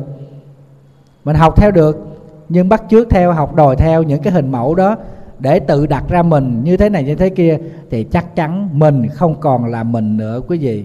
Cho nên ở một góc nào đó mình chưa hoàn hảo, nhưng mình cũng nên tự hào về những việc tốt nho nhỏ mà mình đã từng làm và mình đã từng sống để tiếp tục cái việc tốt đó nữa. Không có khoe, không có phô trương ưu điểm của mình, nhưng mà chúng ta tự hài lòng để chúng ta khống chế được cái tâm tham vọng của mình. Thế được rồi. Hôm nay tôi có thể đi bộ được 5 cây số, mai tôi đi 5 cây số rưỡi. Chứ không phải thấy người ta đi 7 cây số cái mình à, muốn đi đi kiểu ra đứt gần máu chết. Mình làm ăn, thu nhập của mình bao nhiêu đây? Tháng này, tháng sau, chúng ta cố gắng thêm được một chút nữa đừng có so sánh với những người mà có lương cao ngất ngưỡng đó. Cái gì nó cũng có cái giá phải trả hết quý vị. Mình tu tập cũng vậy. Mình mới học phật. Mình còn nhiều nghiệp chướng. Mình còn nhiều cái cái cái cái cái cái sân hận chúng ta chưa khống chế, chưa giải quyết được. Thì chúng ta cứ bình tĩnh tu. Tu tiếp. Cái đó không thể nào trả lời được trong một thời gian ngắn, mà bằng chính sự nỗ lực tu tập của mình chúng ta phải tu thật lòng, tu thật tâm thì mình mới chuyển được nghiệp. Còn mình tu cà lơ phất phơ, tu kỷ niệm, tu lai rai, tu phong trào, xin thưa đường nát bàn xa lắm con ơi. Nát bàn là niết bàn đó, chứ không phải nát bàn là đập nát cái bàn ra đâu. Mình phải tu thật lòng thì mình mới cảm nhận được những cái an lạc trong trong lúc mình tu tập. Thí dụ quý vị tụng kinh thầy thấy cái này khó lắm. Tại vì đa phần tụng kinh á, là một số phật tử thuộc rồi thì tụng cảm thấy dễ chịu. Nhưng các phật tử chưa thuộc thì cảm thấy khó chịu. Vì mình không có quen. Rồi cái người khác đọc cái mình không đọc, mình còn không, mình thấy mình đóng vai pho tượng. Nó cũng kỳ. Cho nên à, tụng được hai ba lần cái lủi lủi thôi, xin phép. Con làm chuyện khác. Nhưng mà quý vị thấy tụng kinh, mình được an lạc trong lúc mình tụng kinh nhiều không? Không nhiều. Là do chúng ta không có nhiếp tâm, không có lập thành một cái thói quen. Cho nên tụng lá cái tới gần túi, cuối thời kinh là chúng ta trở bộ rồi. Phải không? Đau chân, tê chân, mỏi lưng. Chưa kể tới vô tụng kinh, bữa nay ông thầy này làm chủ lễ tụng cái kinh, tụng cái tiếng chắc là. Cái ông thầy ngạn qua tụng ngọt ngào quá, sao không thấy? Cái bắt đầu đi giá giác nhồng kiếm cái ổng đâu rồi. Phải không? Đang ngồi tụng kinh đó mà tâm hồn mình đang thả lỏng ra vòng vòng vòng vòng đi ra ngoài sao kiếm ông thầy. Rọn lát nó đi tới cung, cung trời khác nữa. Làm sao mình nhiếp tâm được? Làm sao mình được an lạc? Mình tụng kinh mình phải nhiếp tâm. Mình biết rằng sẽ đau chân sẽ mỏi lưng sẽ tê cẳng. Đó tại vì nghe tăng kể là phải tê cẳng thôi rồi mình phải chú tâm vô trong từng cái lời lời kinh đó. Thì chúng ta mới quên đi những cái trạng thái bên ngoài, những hoàn cảnh bên ngoài tác động tới. Thầy đảm bảo rằng chân nó tê tới một lúc nào đó nó hết tê luôn. Tức là không còn biết cảm giác tê luôn, lúc đó là bại rồi. Sụi bại rồi. Cái này là bí quyết cái nhà chứ không phải giỡn đâu. Quý vị cứ để luôn vậy đi. Tại vì khi mà tê, quý vị trở bộ nó chỉ được mấy phút nó sẽ tê tiếp tại vì sao? Tại vì cái chân nó tê ít, mà cái tâm mình nó tê nhiều. Tức là mình bị dướng bận bởi cái tê, cái suy nghĩ đó, nó làm chiếm hết cái tâm của chúng ta. Cho nên chúng ta trở bộ, chúng ta bóp chân rồi 5 phút sau tê lại. Còn tê hả? Cho mày tê luôn. Lát, tê cứng luôn là nó hết chỗ tê rồi. Nó tê rần rần hơn, cứng hết cái chân rồi, còn chỗ nào để tê? Phải không? Khỏi để ý tới tê, mình tụng kinh tiếp, mình tu tiếp. Đoạn lát nữa nhờ quyền trợ giúp hai bên nâng mình lên. Đứng đâu được. Cái đó kinh nghiệm đó nha quý vị. Thầy nói thiệt. Quý vị đừng có để ý tới cái tay cứ để luôn. Lát nữa đứng lên nhờ người ta kéo lên hoặc ngồi bóp chân chút xíu à. Đằng nào cũng tê. Nhưng mà bây giờ mình tê là xong thời kinh rồi. Chúng ta dành hết thời gian chánh niệm cho thời kinh. Chúng ta học được nhiều điều. Chúng ta cảm nhận được nhiều điều trong cái lời kinh lắm. Còn lúc mà mình vừa tụng kinh vừa bóp chân là kinh là kinh thôi, chứ còn chân vẫn chiếm hết cái cái cái cái đầu của mình, cái suy nghĩ của mình. Mấy hòa thượng chỉ đó nha, chứ không phải đơn giản đâu. Hồi xưa ngồi thiền nhiều lắm, quý vị biết không? Thầy có thời gian thì vô thiền viện, thầy ở thầy ở một tuần lễ, thầy không chịu nổi. Một ngày ngồi 6 tiếng chịu không nổi, quý vị biết không? Đau quá, đau cái chân ở chùa thầy đâu có ngồi nhiều, tối ngồi có nửa tiếng thôi, ai muốn ngồi thêm thì ngồi chừng tiếng đồng hồ nữa còn đằng này ngồi một lần, hai tiếng ngồi ba lần. Chịu không nổi. Tê chân quá. Thì mấy thầy đó mới nói là con cứ để cho nó tê. Nó tê chừng nào nó không còn cảm giác tê nữa. Là lúc đó hết tê. Thì thầy biết. Thầy nói vậy là bại rồi sụi bại rồi. Và tụi nó không không có sụi con. Sụi chút là bóp đứng dậy đi tiếp. Bình thường. Nhưng mà có cách làm cho tâm của mình nó bình yên, không để cái tê nó chi phối. Thì quý vị thấy cái cuộc sống này có thể nói rằng những thứ đáng giá nó ở bên cạnh mình và nó cũng phải được trả một cái giá khi chúng ta thực tập. Nó ngay cuộc sống mình thôi chứ tìm ở đâu ra? Tìm chân lý ở đâu ra? Ngay cái tê chân thôi. Tụng kinh tê chân mà không thấy mình tê chân, lúc đó mới là cao thủ tụng kinh. Phải không quý vị? Chữa lộn với người ta mà không thấy mình chữa lộn, cái đó mới là cao thủ chữa lộn. Suối quý vị làm atula cho nên thầy nghĩ rằng thầy trò mình không cần phải là một người hoàn hảo. Vì mình biết chắc được trong cuộc đời này không ai hoàn hảo hết, trừ đức phật ra. Trừ các bậc thánh la hán ra. Cho nên mình không cần phải đòi hỏi mình trở thành một con người hoàn hảo, bởi không có ai bàn hạ, hoàn hảo hết. Nhưng mình xứng đáng với những gì mình đã làm trên ý niệm của đạo đức dù đạo đức của mình nó chưa lớn, dù việc làm của mình nó chưa có rộng, chưa có đem tới lợi ích nhiều người, nhưng hoàn toàn mình sống thật với chính mình và mình xứng đáng, trân trọng những điều mình làm. Sống thật tâm, làm thật lòng và tất cả những điều đó nó rất tốt vì chúng ta có trách nhiệm với bản thân của mình. Quý vị thấy một bộ phim có hay đến đâu và chân thực mà trong đó, mình là nhân vật chính. Thì mình phải biết được trách nhiệm của mình như thế nào. Mỗi một ngày mình là một diễn viên cho một đoạn phim. Và diễn viên đó đi qua những biến tấu của kịch bản thành công, thất bại, hạnh phúc, khổ đau, vui buồn diễn ra liên tục từ sáng, mở mắt ra cho tới tối leo lên giường. Quý vị mệt không? Mệt. Sao không mệt? Thầy cũng mệt đây nè. Quý vị mà không mệt rồi quý vị sắp thành phật rồi. Trời ơi, cái này là quá tự tin nha. Mệt á.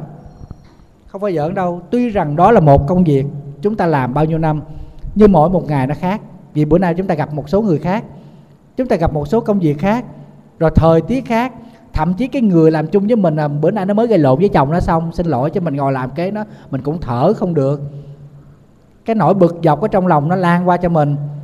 Rồi nó dằn mâm sáng chén, nó nói chuyện điện thoại, làm mình cũng phiền não. Đó quý vị thấy không? Công chuyện cũ, những con người cũ, nhưng một dòng suy tư mới đã làm cho chúng ta đảo lộn hết, hoàn toàn hết. Cho nên chúng ta không có nhất thiết phải đòi hỏi như thế nào đối với bản thân mình và người khác hết? Chỉ cần chúng ta sống đàng hoàng, sống đạo đức. Thầy nói cái này nó có nó có đi ra ngoài nhiều quá không quý vị? Tại vì mình phải cảm nhận được mình sống một lần thì mình phải chuẩn bị cho mình một số cái kiến thức, một số tư lương. Thầy biết chắc quý vị sẽ dễ chán nản trong công việc của mình cuộc sống mà đi kiếm tiền là dễ chán nản lắm. Áp lực của đồng tiền nó lớn quá. Không phải không phải lúc nào chúng ta cũng làm được tiền đâu. Thậm chí làm được người ta không trả lương nữa kìa. Nó rồi công việc của mình người ta sẵn sàng thay thế người khác. Cho nên, nó đang cầu mình biến đi mà. Chỉ cần mình có một sai lầm nhỏ thôi, nó xách cái thùng tới nó bắt mình dọn đồ rồi. Thì lúc đó mình phải xử lý thế nào? Cho nên, tôi khác biệt anh tôi không phải là bạn là điều mà chúng ta cần phải phải suy nghĩ thêm. Trong lúc chúng ta chuẩn bị cho mình những tư thế sống, những cách để mà cư xử với mọi người, hay gọi là kỹ năng sống, để chúng ta có thể cảm nhận được chúng ta sống trên cuộc đời này không phải chỉ để hưởng thụ, không phải chỉ để đón nhận, mà chúng ta biết cách để trao gửi cho người khác những thứ tốt đẹp từ trái tim của mình. Và chúng ta không hề tuyệt vọng cho rằng mình đã rơi vào một định mệnh nào đó của một kiếp số mà chúng ta phải làm cho được những ý niệm trong sáng tốt đẹp ở trong lòng của mình, dù là một lần thôi. Thầy thấy có nhiều phật tử tội nghiệp ghê cứ tới bắt mấy thầy tụng kinh cầu cái gì đó à, cúng sao giải hạn. Tết này là chùa thầy quá trời quá đất. Thầy cũng phải đọc thầy phải đọc cầu an. Còn sao hạn là thầy dẹp hết. Mà có nhiều gia đình phật tử rất là chi tiết nha quý vị. Tức là hai vợ chồng có 10 đứa con. 10 đứa con đó là có gia đình là có thêm 10 người nữa là hai chục. Là đẻ ra thêm hai chục đứa cháu nữa ghi không có sót. Bao nhiêu tuổi pháp danh gì rồi sao gì, hạn gì, địa chỉ nhà luôn. Ở dưới còn chú thích thêm, thầy nhớ đọc kỹ dùm quá là kỹ. Trời ơi, nếu mà được vậy thôi thầy cầu cho thầy mỗi ngày. Phải không quý vị? Năng lực cầu nguyện thực ra nó không có nhiều lắm đâu. Chỉ có tác dụng đối với lại những vị mà tu hành đắc đạo, những cao tăng thạc đức, thì cái năng lực nội tâm của những vị đó mạnh đó thì mới có thể giúp cho chúng ta bớt đi một chút cái nghiệp xấu. Tức là các ngài đã phát nguyện một chút sự tu tập bằng cái thể nguyện của mình, cộng nghiệp với mình, rồi dùng cái năng lượng tu tập, cái đạo đức đó sẽ chuyển bớt cái nghiệp của mình. Cho nên quý vị thấy khi mình gặp các bậc cao tăng đạo đức, mình thấy bình an lắm, lòng mình cảm thấy thanh thản lắm. Cái cảm giác đó chúng ta không tìm được ở đâu. Có nhiều người mình tới gặp mình muốn sách dép chạy rồi mình sợ. Đó. Cho nên mình hãy nhìn ra xung quanh để xem mình có thể làm được điều gì cho ai không. Để cuộc đời này bớt đi một chút buồn phiền, có thêm một chút niềm vui. Đừng đòi hỏi người ta đem tới cho mình khi mình chưa làm gì cho người khác. Mình cứ cho rằng là mình với họ gắn chặt với nhau bởi một định mệnh, khổ đau gì đó, rồi không có lối thoát. Cái này không phải như thế. Mình chỉ cộng nghiệp thôi. Hãy mà cộng nghiệp vô được thì mình vẫn có thể chặt ra được bằng cái sự nỗ lực cố gắng giải trừ nghiệp chướng của mình. Tại mình không không làm được. Do mình thương, do mình mến, rồi do mình bị một cái sự buộc ràng gì đó, chúng ta không có nở lòng thôi, chứ thực sự chúng ta làm được hết. Bởi vì sao? Bởi vì mình là một thực thể riêng của mình trên trái đất này. Hay nói theo Phật pháp là trong pháp giới này, mình là một thực thể hay là một tiểu thế giới? Ở trong à, luận tỳ bà sa gọi là một tiểu ngã. Tức là mình là mình thôi, hay nói đơn giản mình là một cái nghiệp khác với người khác. Không có giống. Hoàn toàn không có giống nhau. Hễ mình là mình, thì mình không thể làm tốt mọi việc, nhưng mình có thể làm tốt được một vài việc đơn giản. Mà mình cứ đòi hỏi mình tốt một cách hoàn hảo là không được rồi. Khi nghĩ ra điều này thì mình sẽ dễ dàng thông cảm với người khác khi người khác phạm phải sai lầm. Phải không quý vị?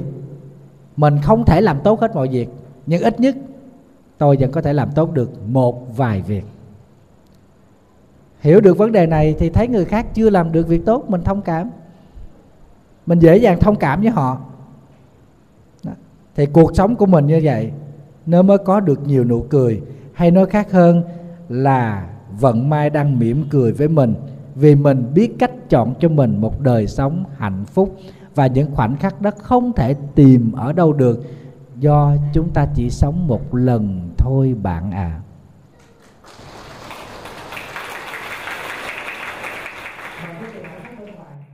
cuộc sống của mình chỉ có một yếu tố, xin lỗi, chỉ có một mục đích thôi dù chúng ta đón nhận nhiều yếu tố, chủ quan và khách quan trong cuộc sống, mục đích cuối cùng của mình đó là đi tìm hạnh phúc. Chứ không ai mà đi sống mà đi tìm khổ đau hết á. Mục đích chính của mình. Bây giờ, hạnh phúc nằm ở đâu? Quý vị dẫn kế cho thầy coi. Hạnh phúc nằm ở đâu?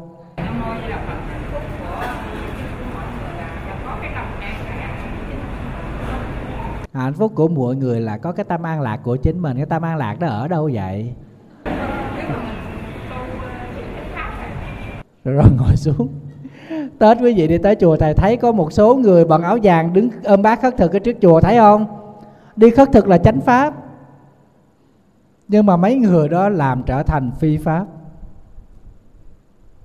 Phật tử đi tới cho ngàn đồng cái bà ăn xin. Thấy bà ở bình bát cũng bỏ luôn vô cái bình bát của bà ngàn đồng. Coi như cho cái bàn sao cho cái bà đó yên vậy. Tỳ kheo, nó có một cái nghĩa là khất sĩ, tức là người đi sinh. Nhưng mà người này là người có học nha, sĩ là có học, khất là sinh, sĩ là người có học, tức là người có tư cách đi sinh. Trên là xin giáo pháp của đức phật, dưới là xin thức ăn của chúng sanh xin thức ăn của chúng sanh để nuôi huyện thân. Để duy trì thân huyện này mà tu tập bằng chánh pháp của đức phật để nuôi lớn huệ mạng của mình. Khất sĩ là vậy đó. Chứ đâu phải làm cái ban đi xin tiền. Cho nên nó phải có danh giá đàng hoàng chứ. Đâu có ôm bác mà đứng cả dọc cả dọc cả dọc vậy đâu có được. Mấy vị đó không phải là tu sĩ đâu nha quý vị. Mấy người đó không có phải là tu sĩ, chắc chắn luôn. Khất thực là phương pháp mà để bào mòn đi ngã chấp. Đó là một truyền thống tu tập rất đẹp của nam tông, của hệ phái khất sĩ. Bắc tông thỉnh thoảng cũng có tổ chức đi khất thực.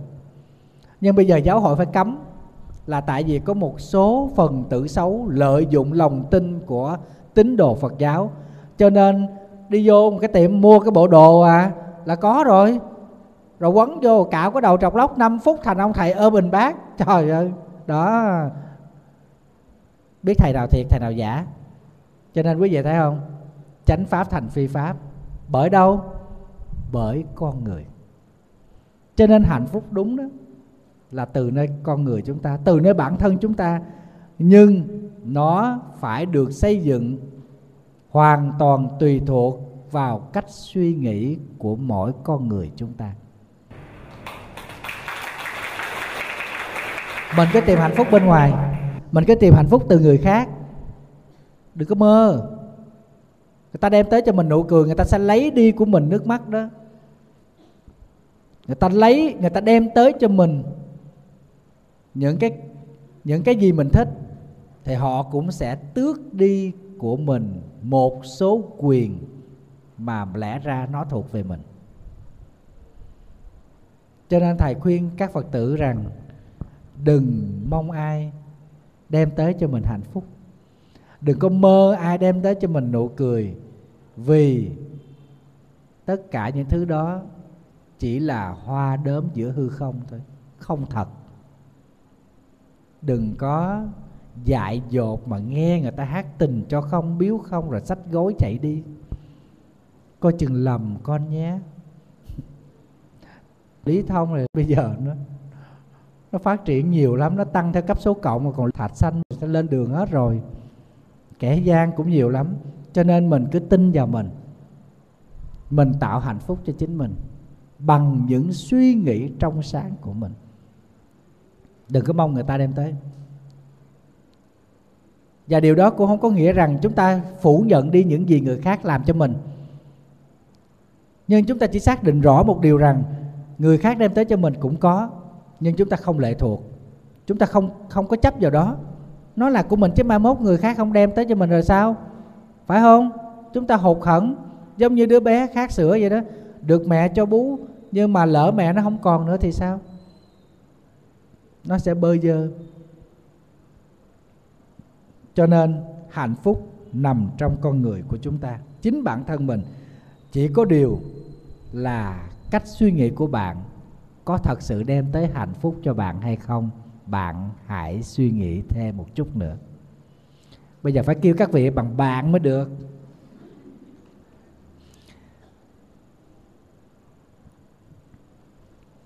Ở đây ý thầy muốn nói một điều rằng, chúng ta tập nhìn nhận cuộc sống nó một cách thoáng hơn trên tinh thần hỷ xã của đạo phật và chúng ta biết trân quý cái cuộc sống bằng cách chúng ta thẩm thấu giáo lý vô thường của đạo phật. Và một điều tối quan trọng hơn hết, đó là chúng ta biết mình là ai. Và người chung quanh mình là ai, mình đang làm gì làm với mục đích gì? Người thân mình đang làm cho mình những gì? Mục đích của họ ra sao? Chúng ta cảm nhận một cách đúng như thật. Bằng một tâm niệm bình đẳng. Thì lập tức, chúng ta sẽ thay đổi được dòng suy tư của mình theo hướng tích cực và tự tạo cho mình một bến đỗ bình an trong cuộc sống này, dù chúng ta còn nghèo. Nhưng đây mình xác định rõ chúng ta nghèo tiền thôi, chứ hoàn toàn không có nghèo nghĩa tình. Chúng ta có thể thiếu vật chất thôi, chứ chúng ta không thể thiếu đạo đức. Đó là cách mà chúng ta hết sức khó khăn cảm nhận được hạnh phúc trong cuộc sống này qua ý niệm biết ơn cuộc đời.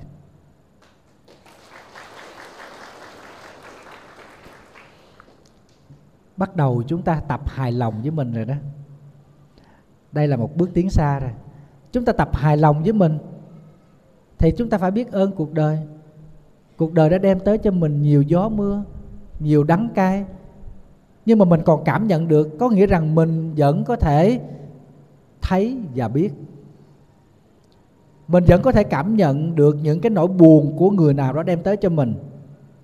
Cũng phải cảm ơn họ vì chúng ta đủ tỉnh táo để biết rằng mình đang buồn, để mình thấy được rằng họ đang làm mình buồn.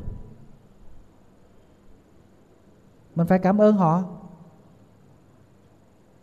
vì họ đang tôi luyện cho mình, biết cách để ứng phó mọi động thái, biến chuyển trong cuộc sống quanh ta. Mình quen ngồi trên đỉnh cao rồi, cho nên xuống dưới đất mình đâu có chịu quen, được nâng niu, chiều chuộng, rồi bây giờ người thân mình không có quan tâm tới nữa. Chúng ta đâu có quen, phải không? Cho nên nhất định, thầy trò mình phải tập biết ơn đời, biết ơn người đã cho chúng ta hiểu được thế nào là lẽ sống. Cho nên chúng ta không có gì phải trách ai, không có gì phải buồn phiền ai nữa. Vì thầy trò chúng ta đang học cách tự hài lòng và hạnh phúc sẽ nở ra từ đây.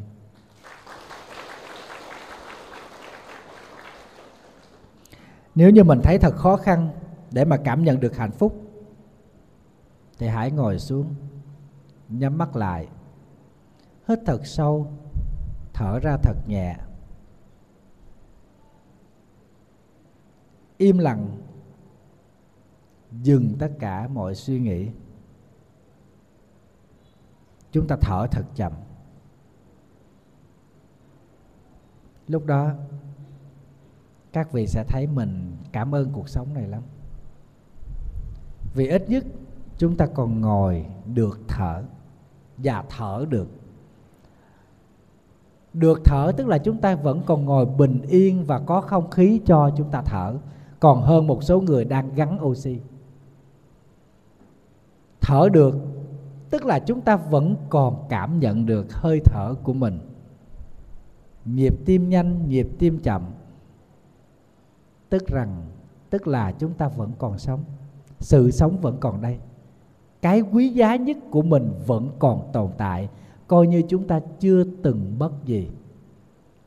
Lúc đó chúng ta sẽ tìm lại được trạng thái cân bằng trong tâm lý của mình. Hạnh phúc sẽ mỉm miệng cười với chúng ta. Ngay đây.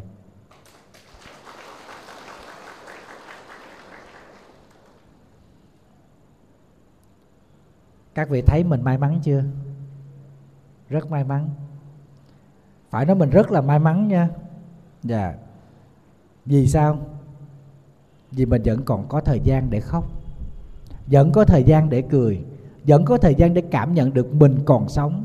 Trên một chiếc thân đã đã kiệt lực, đã tàn úa. Nhưng chúng ta cảm nhận được hết. Nhưng cảm nhận trên nền tảng của một con người biết chấp nhận được cuộc sống hiện tại, biết hài lòng với lại nghiệp chướng của mình. Đó là người đang tận hưởng hạnh phúc qua dòng suy nghĩ biết ơn cuộc đời khoảnh khắc này không có lâu đâu. Rất là nhanh. Đến nhanh lắm. Làm sao chúng ta duy trì được nó?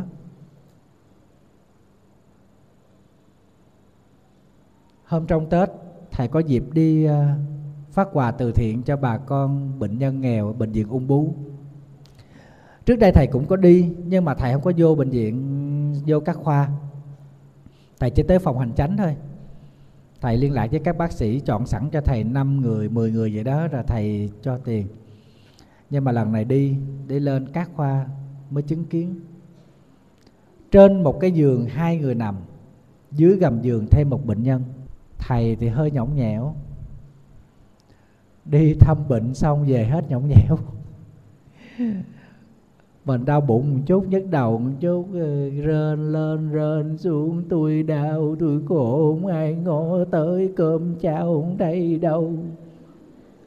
Trời ơi, người ta vô quá chất người ta thở không được không có cái giường để nằm nữa. Hai người mà phải nằm mà phải co chân lại, nằm trên cái giường. Còn cái nỗi khổ nào khổ hơn? Cái đó gọi là khổ khổ đó, tức là nỗi khổ của cái thân bệnh. Thở không được, cơ thể đau đớn rồi còn bị nằm một cái chỗ chật hẹp nóng nảy. Thân nhân là coi như ngồi la liệt, thầy nói trời ở trong đó mới bệnh. Mới là bệnh đó, người khỏe như mình vô đó còn bệnh nữa. Huống chi người bệnh vô quá chất. Mình thấy mình may mắn quá. Cho nên, những lúc nào quý vị cảm thấy mình buồn lắm, mình tức lắm, mình giận lắm, mình hận lắm thì hãy nhắm mắt lại. Hít thật sâu, thở thật nhẹ. Nhớ đừng có nín thở. Tại vì có lúc nhiều khi mình quên đó mình nín luôn. Thì mình sẽ thấy mình may mắn hơn những người họ đang khổ đau đó. Chúng ta còn may mắn lắm, rất may mắn. Vì chúng ta còn khóc được là còn may mắn. Chúng ta chưa có điên chúng ta còn làm chủ được cái dòng suy nghĩ của mình, cho nên mình biết mình buồn, mình khóc. Đã là may mắn rồi. Phải không? Còn lấy tay quẹt được nước mắt, có tay chùi được cái chùi mũi, là mình cũng khỏe hơn. Chúng ta còn may mắn hơn một số người, giơ tay đâu lên. Lúc đó mình còn đủ thời gian mình giận ai nữa không?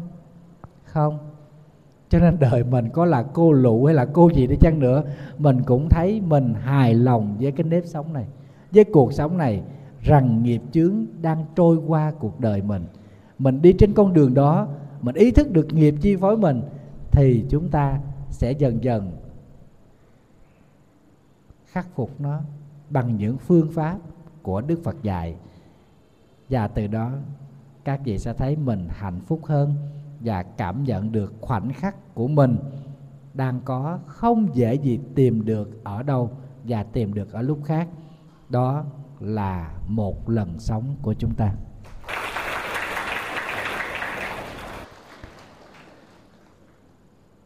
Còn nhiều phương pháp khác nữa. Xin phép được giới thiệu quý vị ở lần sau. Như vậy là rau tàu khê tới mưa xuống nó mới mọc. Xin tạm biệt quý vị. নজর রাখা